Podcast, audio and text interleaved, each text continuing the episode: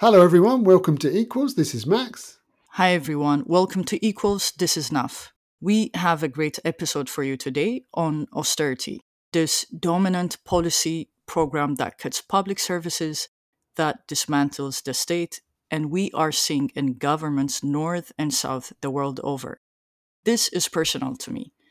Most of us in the global south know how our governments are at the mercy of international financial institutions for instance, the International Monetary Fund.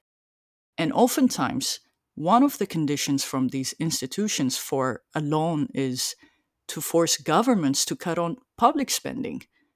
We have seen this in Ghana recently, and we are seeing this in Ethiopia. They're finalizing their negotiations right now.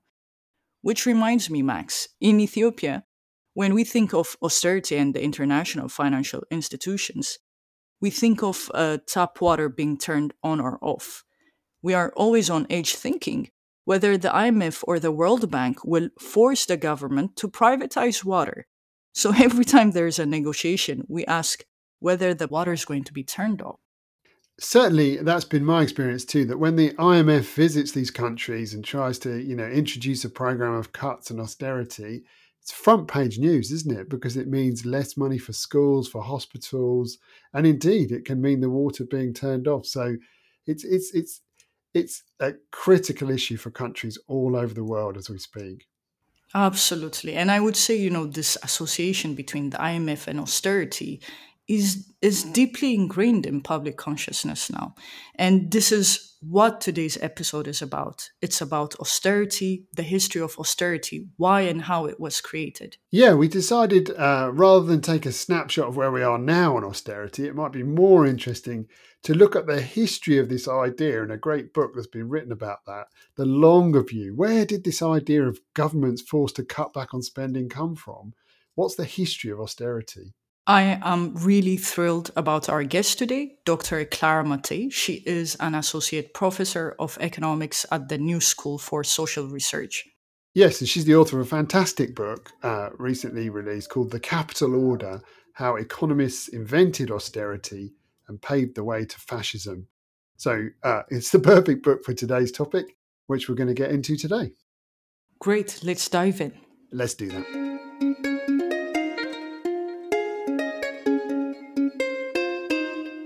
So, Clara, let's start by giving us a, just a short definition. What is austerity? Austerity is a term that we rarely hear anymore uh, because it's so synonymous ultimately with rational and prudent economic policy making that we often lose sight of it. The reality is that austerity is everywhere, uh, shaping our lives both in the north and in the south of the globe. And austerity is ultimately a trinity of policies that permanently work to shift resources away from working people in favor of those who earn an income through capital and rent. So, um, austerity is not just about the state spending less and taxing more. This is a definition that loses sight of the class dimension and focuses on the whole if we look at how much the state spends in general, we do not detect austerity. Think about the United States today. The state is spending lots of money um, in in uh, subsidizing green investment for private asset managers in the war, but at the same time, it is cutting on social expenditures. So we need to focus on where the state is spending, away from the people, cutting social expenditures cutting on employment benefits cutting on housing cutting on on schools on health you name it in favor of expenditures that enrich the usual few. The same is true for taxation. It's not about the state's taxing a lot. It's about who the state decides to tax. So taxing people through for example larger consumption taxes and constantly not taxing the wealthy, curtailing inheritance tax, curtailing tax on wealth, and so on. This is fiscal austerity, right? Where the state spend and who the state taxes. Then we have monetary austerity in the form of interest rate hikes that again has the good result for those who are creditors in our society because they make more money as the cost of borrowing increases But at the same time, uh, the working people have harder time getting loans and especially lose their jobs because of the fact that interest rate hikes slow down the economy. And finally, industrial austerity, the third element of the Trinity, which is so important, that is about the state intervening to curb the bargaining power of the workers directly by deregulating labor, making labor more flexible, and ultimately giving less power to unions. So it's this trinity that works together to um, ultimately shift resources away from people, increase our market dependence, and thus ultimately increase our subjugation to the capital order. Can you explain for listeners what you mean by the capital order? Exactly. So this is the element that allows us to rethink austerity as an important feature of capitalism, not just a bug, not just irrationality, but actually a feature that is um, there in order to protect the class relations that are foundational to our economy. So the intuition comes from Marxian analysis and tells you that capital as wealth, capital as uh, GDP growth, um, really is based in our society on a social relation of production by which the majority of us has really no other alternative than to go and sell one's capacity to work for low wage. So capital as GDP growth is based on capital uh, as a social relation. And this social relation is historical and by definition not natural, and thus requires constant protection.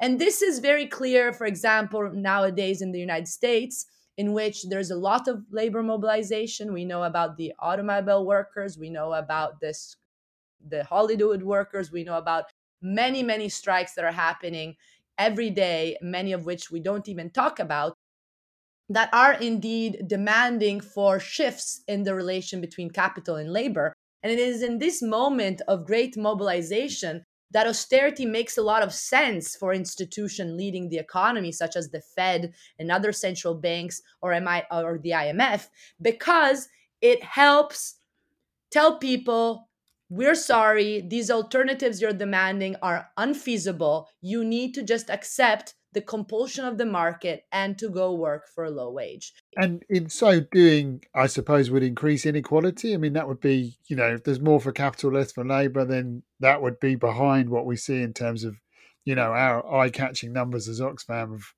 how much wealth is going to the top and how that never seems to stop increasing. Absolutely. So the whole point here is to say inequality is the outcome of very specific political decisions that are cloaked under economic neutrality and the way that this is the only path forward. But actually, that these uh, austerity measures that are the principal cause of inequality um, globally and also within nations is the outcome of a specific political choice of technocrats in power that is about preserving the foundation of our system, which is the capital order. So, definitely, we see here how there are short term costs. For example, a recession. Everyone is predicting there will be a recession. Many countries have already stopped growing. Um, but this recession becomes more clearly visible what is going on if we understand that the logic of our economic system requires the subordination of the majority in order to function smoothly. So that we are willing to increase interest rates and indeed cause a recession because there's something more foundational that needs protection, which is again the fact that people don't complain about selling their capacity to work for a very low wage. This is the basis of capitalism. So the message here is if we want capitalism to run smoothly, people have to sacrifice. And the recession and the inequalities that follow are ultimately part of the design of what allows us to um, keep the majority of us in a situation in which there are very little energies to be able to come together, think collectively of alternative ways of organizing production and distribution. But the point here is that these alternative ways are always present. And in certain moment in history, they emerge with greater force. Demands of the workers get stronger. The people, the majority that suffers from this economic system is uh, awakened. It is in these moments um, that austerity is a very, very powerful tool to tell people, I'm sorry, go back where you came from. You can't demand more because there are no resources and your market dependence increases so that you have no alternative to make a living but having some money in your pockets, which you only get if you go work in exploited conditions. Really critical to understand these things. I heard you say somewhere, which I thought was a great explanation, Clara, that austerity is a tool used to shift resources from the majority to the minority. I, I really found that useful to understand better how austerity works. Can we take a step back, uh, Clara, and explore a bit more about the history of austerity? Exactly around 100 years ago, a bit more, uh, in 1921 22, austerity is wielded as a very powerful tool in order to abolish, kill all of alternative social formations. The capital order looks at how economists get together with uh, policymakers at the international financial conferences in Brussels and in Genoa of 1920 and 1922 to really tell working class all over Europe to step back, stop demanding for greater economic democracy, and revert back to an order which is about consuming less and producing more.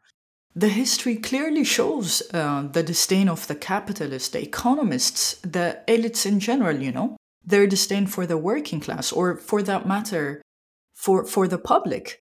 But while we're exploring history, Clara, it will be interesting to cover how austerity paved the way to fascism. Thank you. And indeed, austerity emerged in the 20s with the idea that, uh, for example, central banks should be independent because only independent central banks were able to undertake prudent decision, meaning anti-inflationary decisions that would indeed cause the suffering of the majority in order to solve the problem of monetary stability.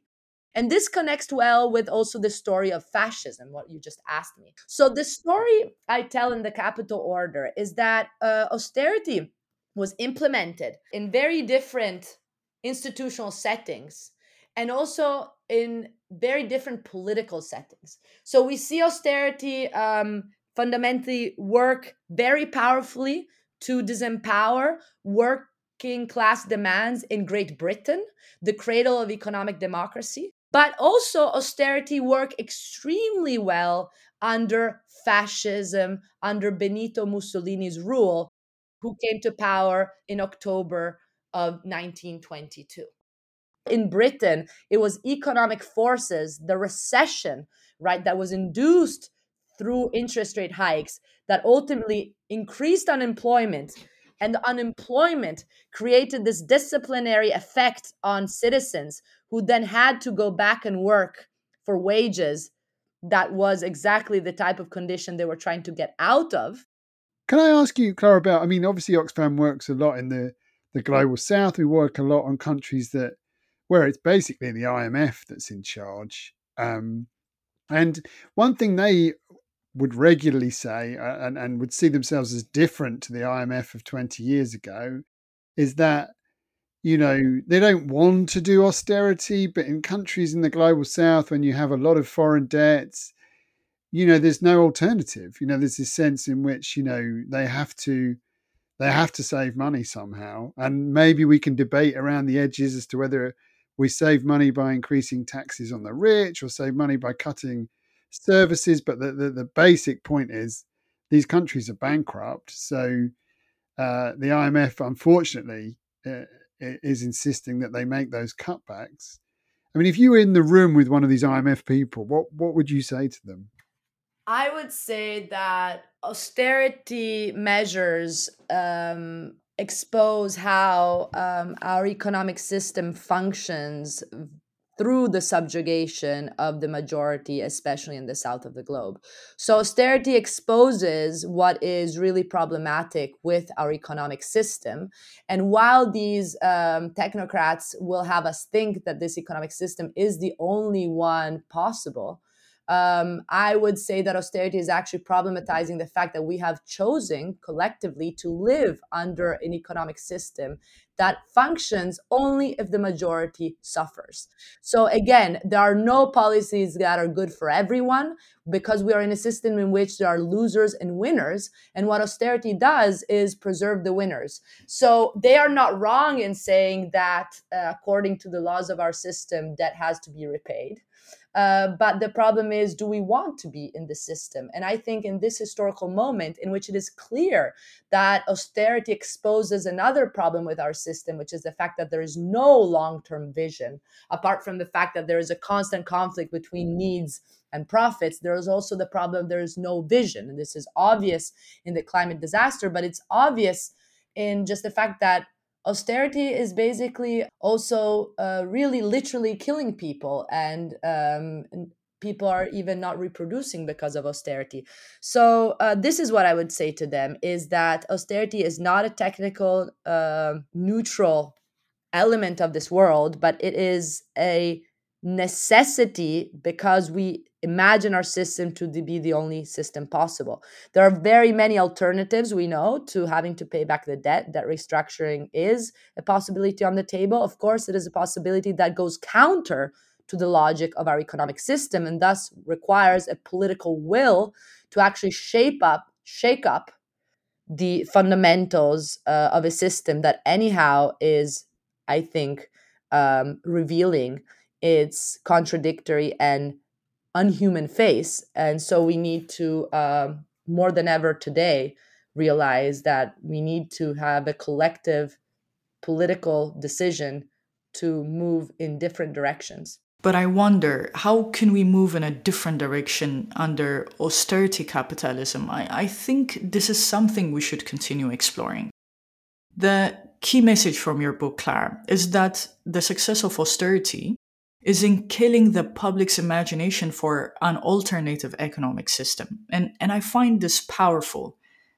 Can you explain a bit more about that for our listeners? Yes, thank you so much. Absolutely. This is the core to understand how austerity, again, is not irrational, but it makes perfect sense uh, in the current economic system we've decided to live under. Because ultimately the success of austerity rests in the fact that it increases our vulnerability because it makes the majority of us more market dependent. And this means, once more, that in order to make a living, we have to have money in our pockets, right? No one is forcing you to go to work, of course, physically so. But if you don't go to work, you will not make a living. So, this economic impersonal compulsion that is what holds the system together is reinforced. And this means it means people have no time to collectively come together um, even chat with their neighbors about their problems and or of course organize any form of uh, collective space to discuss of other ways in which one could organize production and distribution or just ways to push against um, rampant austerity. So this is really the message. The message is that austerity works to disempower us, to disempower us materially speaking, because we have no time, but also to emp- disempower us uh, psychologically and mentally. And this is where the role of mainstream economics is so central right because not only do we have not very little to live by and thus we need to compete with our fellow workers in order to get the few jobs available uh, which makes us more vulnerable. We're also convinced that if we are poor, we deserve it. Having us all internalize the idea by which class hierarchies are fair, that poor people are poor because they're not rational enough. They are ultimately not the producers of value, but are parasites that live off of the capacity of others to be um, long sighted enough to save and thus invest. This is a very, very powerful methodological and conceptual shift that has characterized economics uh, since fundamentally the end of the 1900s and is preserved to this day. And it has deeply colonialized our minds. So as we suffer we we do not see the problems being structural. We see it as being our problem as individuals and thus ultimately incapable of associating for a different future. I was thinking, Claire, about the past three years, you know, starting from the COVID pandemic to the ensuing economic, social crisis, especially in the North. this has made the public rethink the capital order, no? Um, in the US, UK, and so on. So, do you think the austerity measures you've been highlighting, whether monetary, fiscal, industrial, do you think they are being implemented again to discipline the public?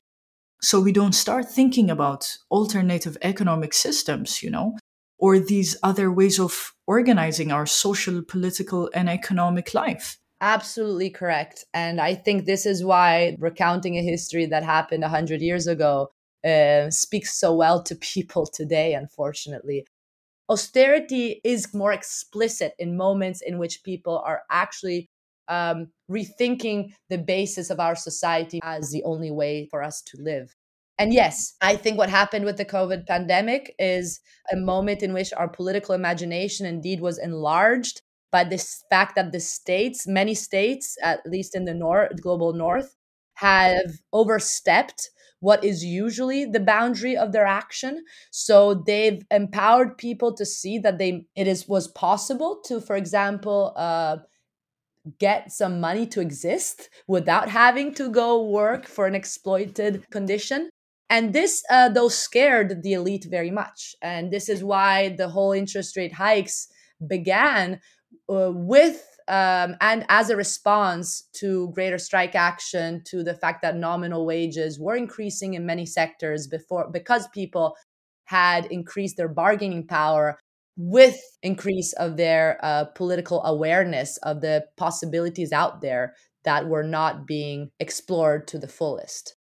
Speaking about the global south, I think clearly the same is true for Sri Lanka, for example. I followed the, the case of Sri Lanka um, in, in, in depth and you saw that also there ultimately austerity the imf the fact of coming back in really um, was in response also to the fact that there had been great um, mobilization from below, right? Grassroots mobilization, people demanding for actual greater political changes in their society, um, the resignation of their president. And so this is not by chance that technocratic institutions decide to wield the powerful tool of austerity, especially in moments in which greater political imagination is spreading amongst people.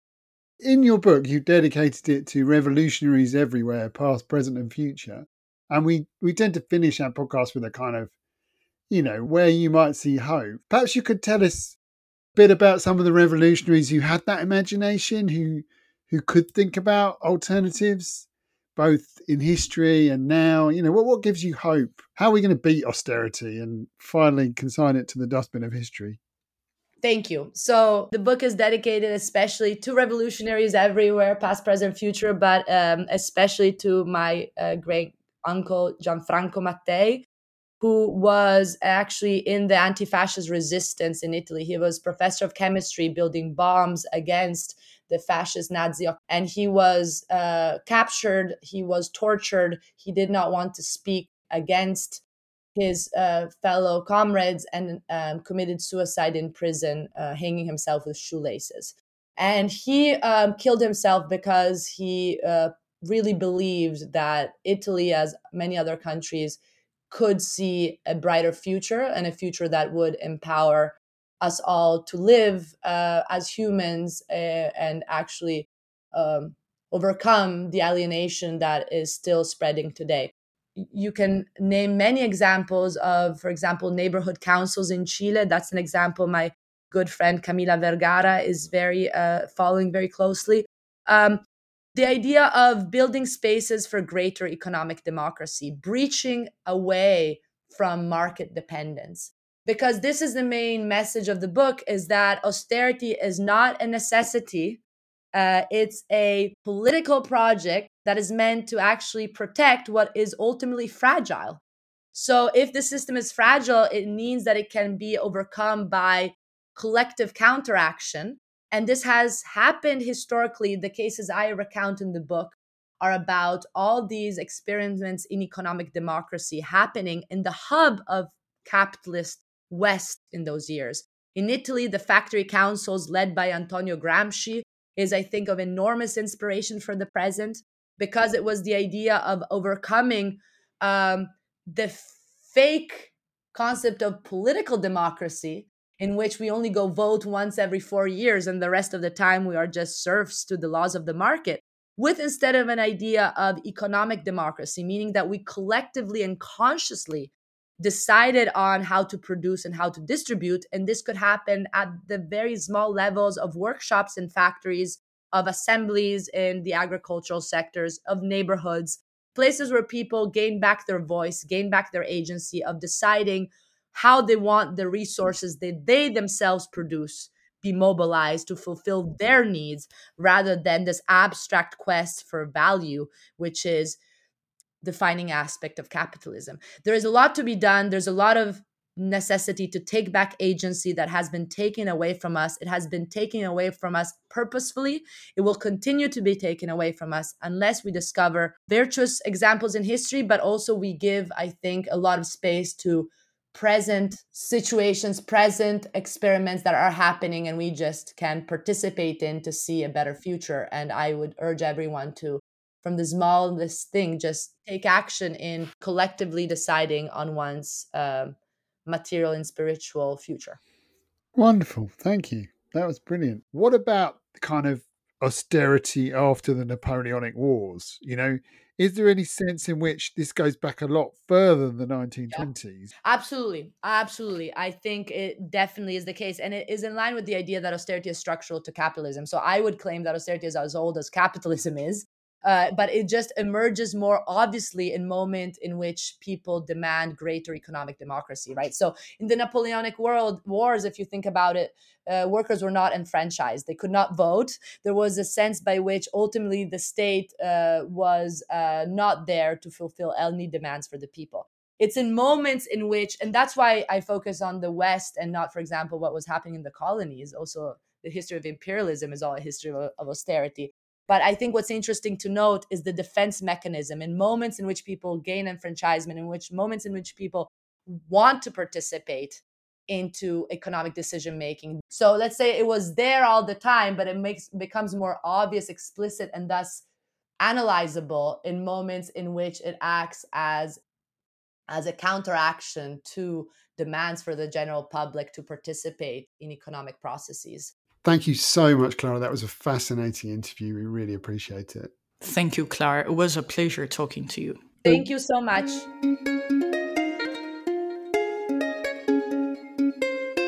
Wow. So, Naf, what did you think of that then? That was really eye opening, Max. I really, really loved it. Um, you know, listening to Clara, it made me realize that we should not be underestimating austerity you know, thinking they're just economic policies. It's actually a system designed to control. It's at the heart of capitalism. Um, I was even thinking those with power. It doesn't matter whether you're on the right or the left, they will put the system in place to maintain the capital and social order. So IMF will put the system, for instance, in place to keep those of us in the global south uh, to be subservient to the north. Uh, so yeah, really fascinating interview.